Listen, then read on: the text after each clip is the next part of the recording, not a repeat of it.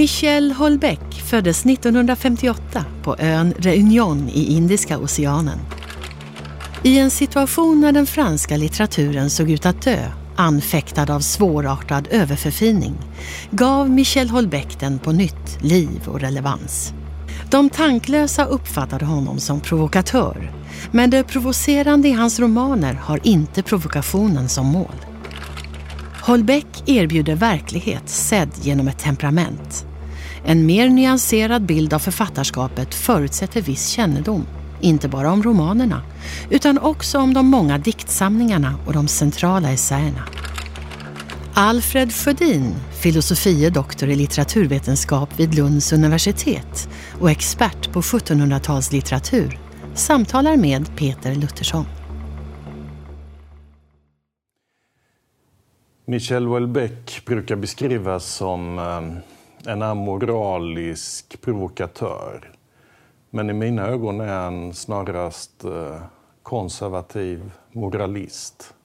Um, det finns ju den här sidan som kanske påminner lite mer om Lars Vilks eller något sånt. Eh, mm.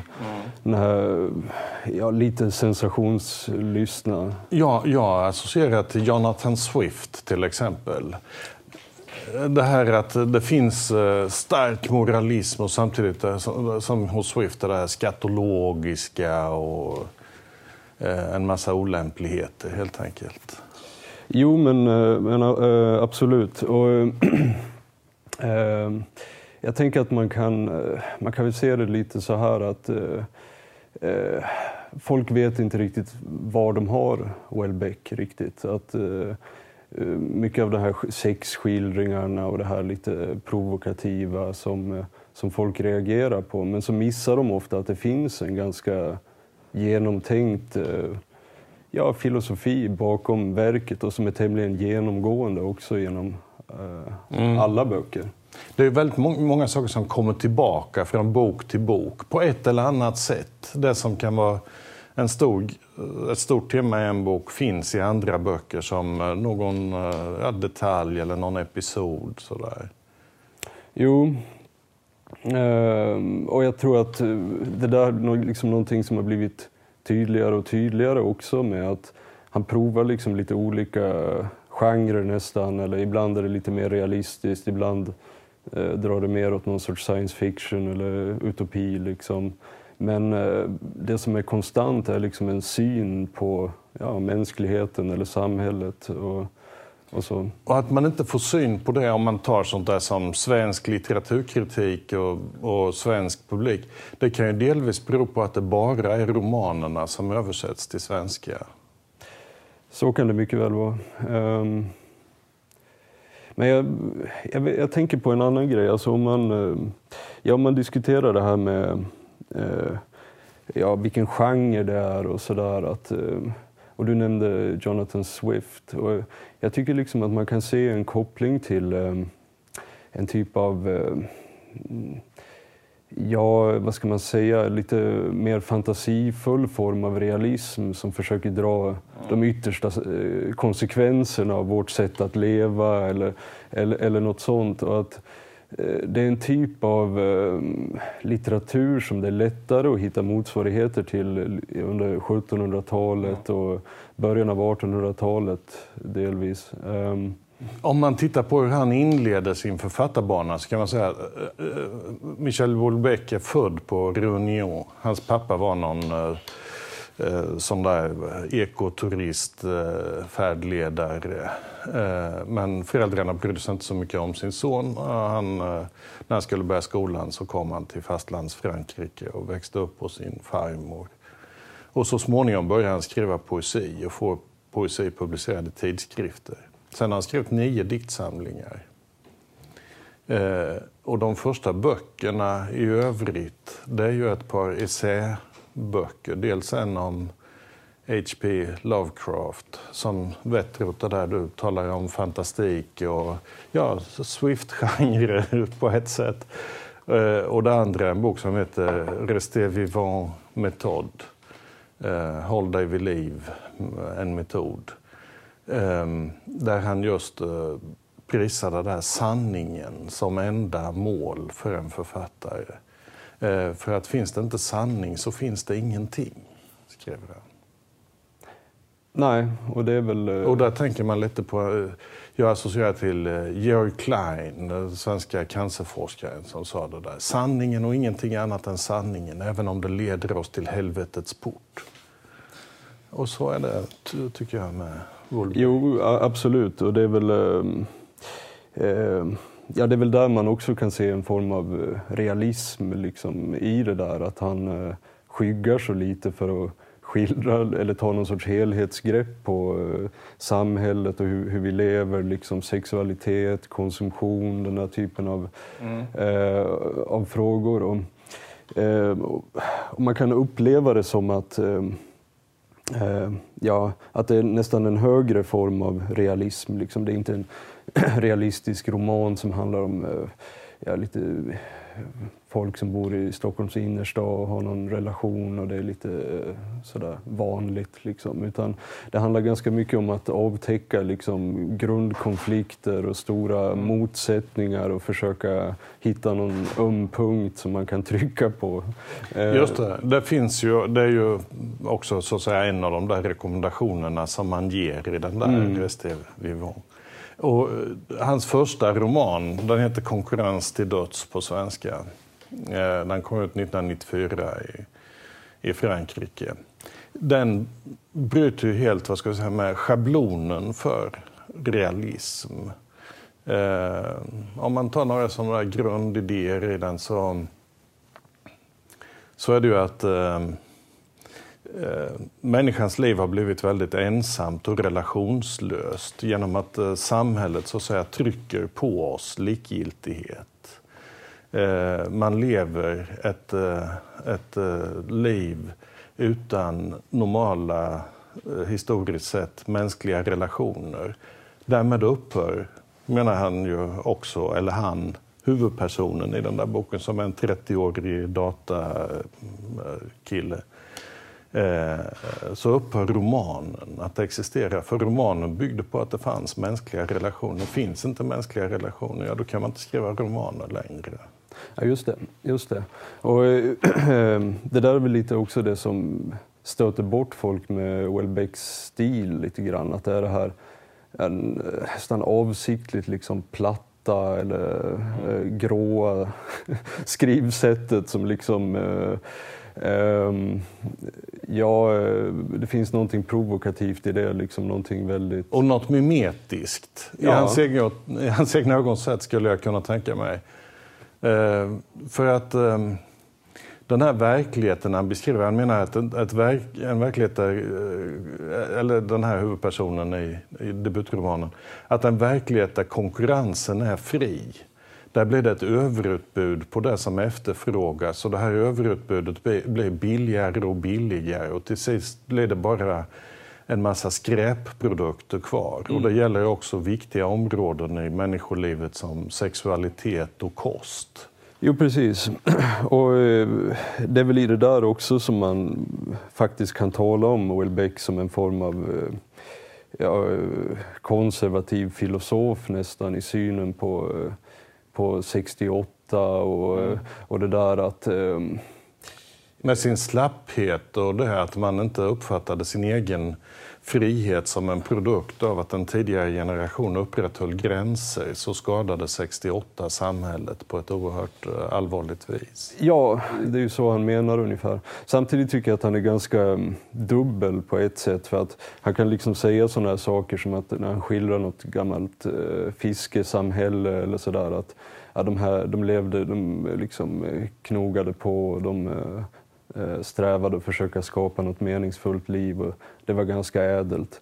Men det var också ganska idiotiskt. Liksom sådär att han... eh, Det är, liksom, det är någonting extremt viktigt som har gått förlorat men det där som har gått förlorat var samtidigt inte heller så kul kan man liksom läsa lite mellan... Men som alla stora författare så är han sådär att han är konsekvent samtidigt som han tillåter sig att vara inkonsekvent så fort det passar honom. Ja, ja. Ungefär som Whitman när han sa det där när någon anklagade honom för att uh, ja, du motsäger dig själv. Så han, well, I contradict myself. Jo, ja, jo. Så, så what? Jo, så, så är det väl. Och, eh, Ja, jag menar han är ju, Welbeck är ju liksom ett barn av sin tid i allra högsta grad. Och, eh, det, eh, han är ganska... De sakerna som han kritiserar framstår ju han själv ofta som ett ganska bra exempel på mm. många gånger. Hans huvudpersoner är ju just som huvudpersoner redan i den första romanen och sen flera som återkommer. De föraktar den här livsstilen där man, eh, där man sitter hemma och tittar på pornografi ensam och äter hämtpizza och så. Samtidigt gör de det. De blir själva ett uttryck för det de föraktar, vilket blir ytterligare då, så, så att säga, en existentiell komplikation i de här romanerna. Jo, absolut.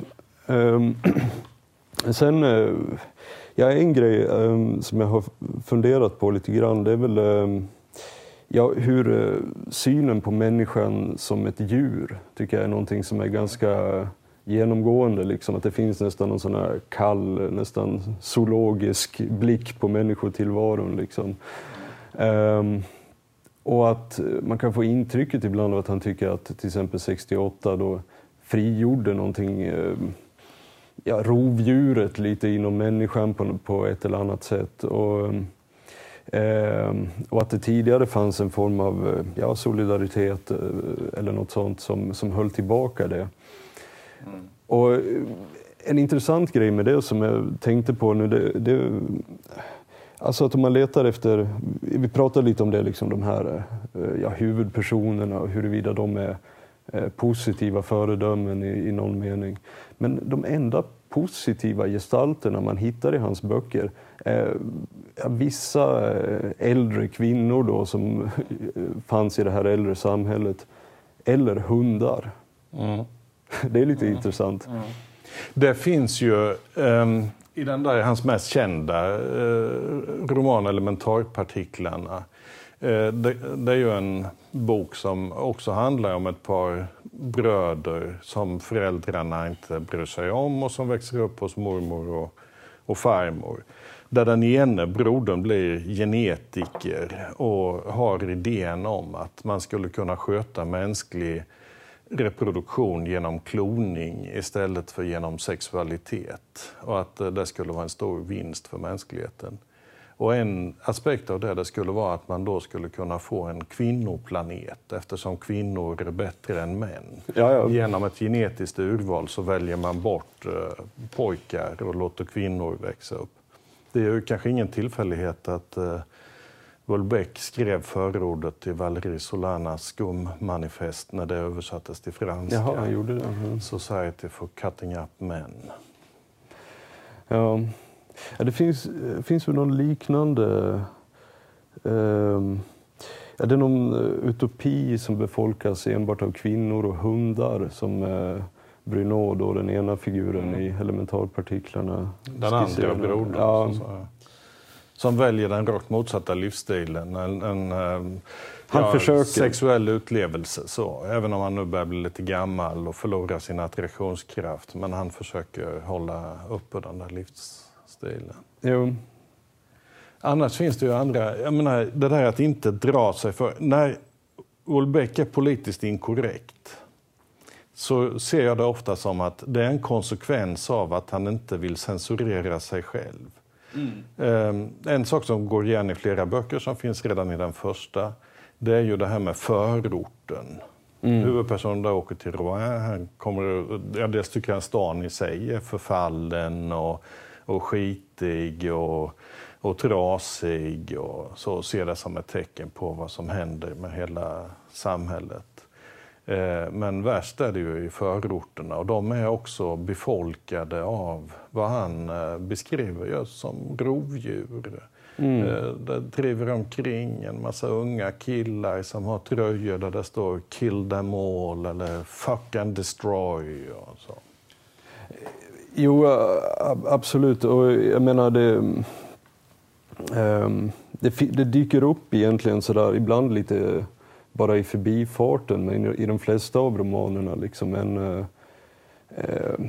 en glimt av liksom en form av socialt sönderfall och, och liksom uh, um, som man inte... Alltså skulle man ha skrivit en, ehm, en socialrealistisk roman som handlade om det där så skulle det ha sett helt annorlunda ut. Liksom. Men det här är lite mer som, ja, de dyker, den där faran eller åtminstone rädslan dyker upp liksom i små glimtar då och då. Det ser man till exempel i Plattform, det blir ju en av eh, de som arbetar på det här företaget blir ju våldtagen. Och, eh, och då börjar liksom den här rädslan, liksom, för den där, det här företaget ligger i en förort. Då, och, och hur alla reagerar på det där. Och det liksom, eh, eh. En väldigt provocerande roman är ju den där du nämnde, Plattform, för eh, de som har kommenterat den.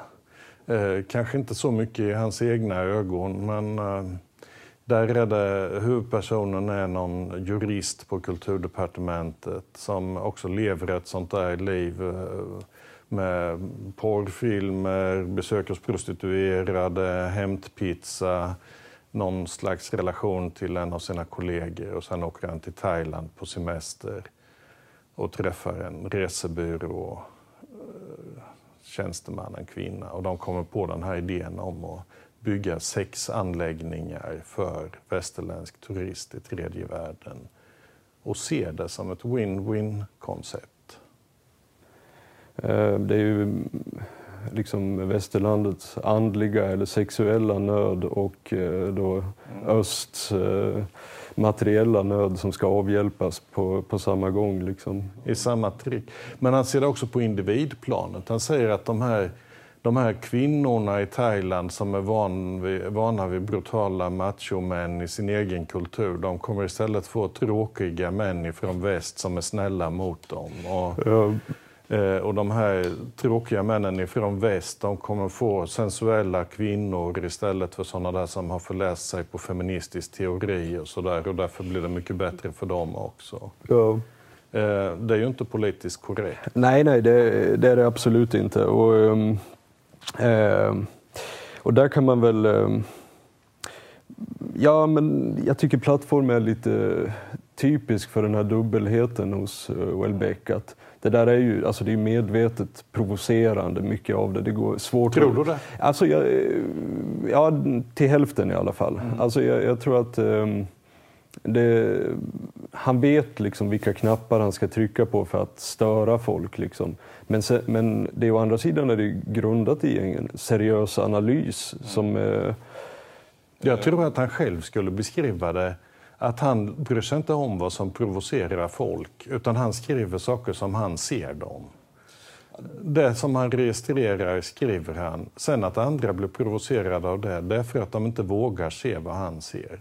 Ja, alltså delvis. Samtidigt så har han ju sagt också vid något tillfälle om att han eh, han är som en seismograf liksom, som känner av människors rädslor och vet lite hur man eh, kan, eh, kan utnyttja dem lite grann i, i, i romanen. Jag, jag, jag lutar nog åt att det är lite dubbelt, liksom. att det, det, det finns seriösa jag tankar. Jag hårdrar gärna lite här, men jag tror ju i princip att det är klart att han vet. Ja.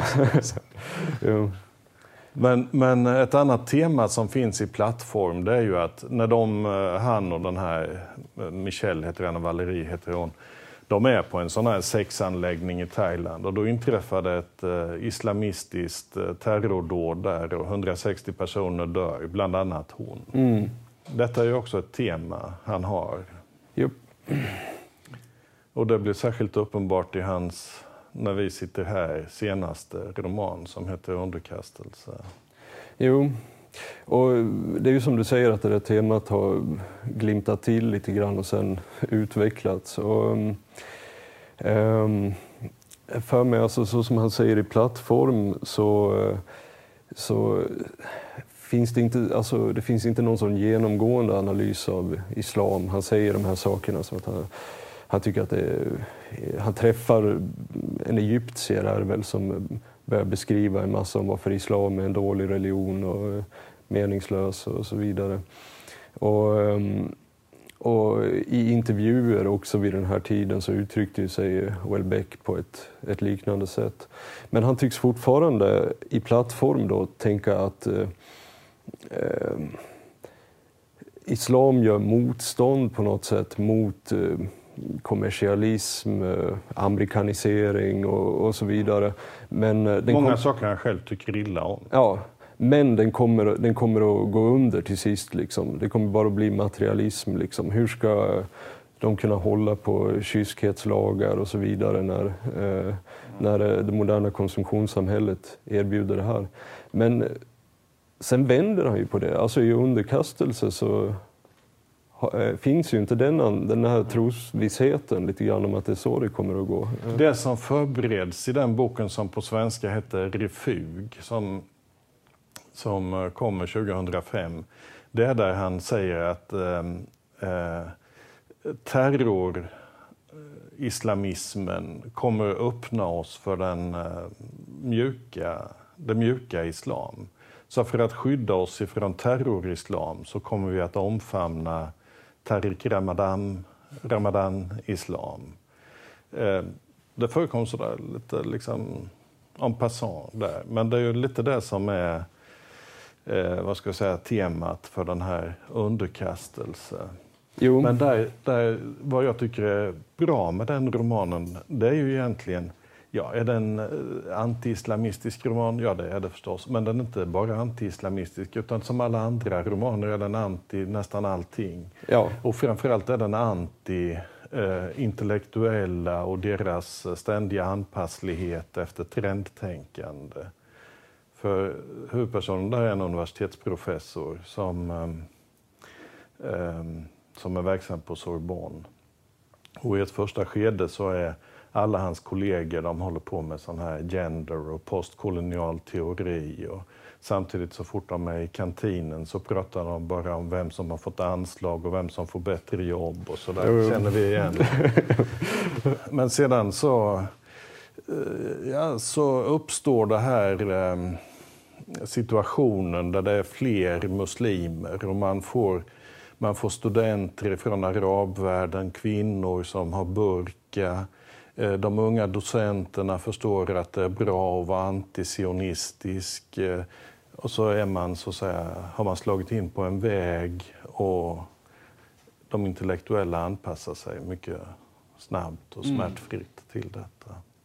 Jo, eh, absolut. Och, alltså det är definitivt en, ja, en av de här liksom socialt satiriska eller samhälls satiriska delarna av, av boken. Men, men det är också så som... Eh, eh, alltså det roliga med den boken är ju att det går så bra på något sätt. Det är ju det som är tricket lite grann som, som eh, Welbeck eh, eh, eller Spratt han spelar med läsaren lite grann. Att man, eh, och med det rykte som han hade fått vid den tiden och man, man visste att han skulle skriva den här boken om ett eh, muslimskt maktövertagande och så vidare och, och att det skulle bli en dystopi. Men det, det, blir det ju inte riktigt. Så länge, så, länge, så länge man accepterar premissen att eh, en islamisering av Frankrike Ja, så länge man är okej okay med det så är det ingen dystopi, liksom, strängt taget. Absolut. Nej, men så är ju boken. För att eh, alltså, på universitetet, nästa steg där, eh, efter de där, det är ju att eh, eh, Ja, de gamla lärarna som inte vill anpassa sig efter det nya, de erbjuds generösa förtidspensioner. De eh, lärare som eh, konverterar till islam, de eh, blir befordrade och de som är kvar och inte konverterar, de rör sig inte karriärmässigt och så. Men det är ju inte värre än, än vad det brukar vara så att säga vad gäller karriär, att man måste följa vissa modessystem för att kunna göra det. Och, ehm, och sen ute i samhället så, så äh, händer ju saker som Wolbeck då beskriver som bra, äh, eller som åtminstone, inte bra kanske i sig, men som får goda effekter. Äh, våldet i förorterna upphör.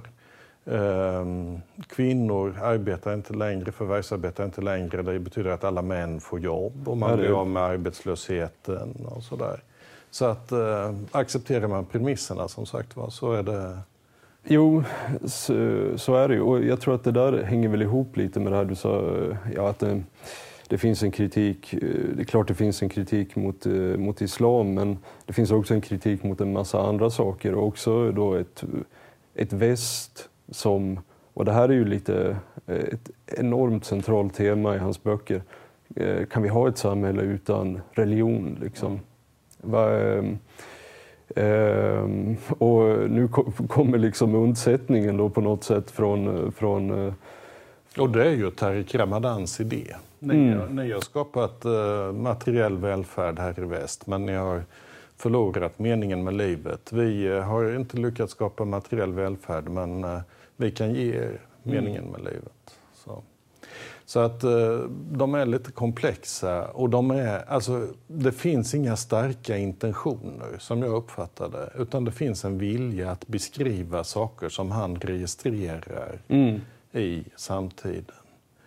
Och det är bra att läsa de där essäböckerna. Han har, han har kommit ut med, med en, ja, hans i, i dagsläget senaste bok som heter En présence de Schopenhauer som är en liten, liten tunn bok där han, där han eh, översätter favoritcitat ur Schopenhauers olika skrifter. Och så frågar han kommentarer till som visar hur de här har relevans för hans eget författarskap. Och då, då säger han sådana där saker som jag tycker på något sätt pekar in hos, eh, i hans eget författarskap. Att meningsfulla författare, vad har de gemensamt? Ja, de har ju alla stil. Och vad innebär det att ha stil? Jo, att ha stil, det har man om man har något att säga. Och det är ytterst sällsynt. Eh, och det är väl lite formen för hans egen icke-stil då, den här eh, ja, väldigt platta, det ser ut som att det är skrivet med eh, ja, liksom första första orden som kommer upp i, i medvetandet om man ska beskriva någonting. Det finns liksom ingen eh, särskild vilja att pynta ut någonting. Nej. Eller liksom, Nej, tvärtom. Mm. Det är liksom i sak. Ja. Samtidigt som han då när han skriver poesi, eh, han är väldigt förtjust i versifierad bunden vers och uppfattar det som att eh, det var någonting som uppfanns för att man skulle få en eh, kommunikationsväg ner i själsdjupen. Och det är ju också en tanke som egentligen hör hemma i ett annat århundrade. Ja, det känns ju lite eh, 1800-tal, eh, sekelskifte, sådär med ja, formen som, som frälsning från materien på något sätt. Eller, och en annan sak han säger där är att egentligen upphör allt intressant tänkande år 1860. För då dör nämligen de två personer han tycker har fört tänkandet till dess eh, gränser. Eh, förutom Schopenhauer också August Comte. Just det. Och, ja, det, alltså, ja, hela det där spåret med, med Auguste Comte och så vidare. Det är ju, alltså det är ju inte, en, det är inte en vanlig referens i, i dagens litteratur och liksom en rätt bortglömd eh, tänkare på många sätt. Men eh, den här eh, liksom, eh, vad ska man säga, ja, sociologi innan ordet sociologi fanns egentligen, som ändå är ganska stark i strömning i Frankrike under 1800-talet från eh, Demetre och Bonald och, uh, och Comte då sen, som handlar just om um, ja, förmågan att skapa ordning och liksom sammanhållning i ett samhälle egentligen. Och, objektivitet. Och, ja, ja. Men nu tickar klockan och då hinner vi inte prata om det som annars jag tycker också är, är roligt, det här med el, elohimiter. Ehm, alltså en kloningssekt som också finns en eh, slags verklighetsreferens till en fransman som eh, startade en sekt i mitten av 70-talet som, som Wolbeck har haft en relation till. Det får bli en annan gång. Ja. Tack Alfred. Tack.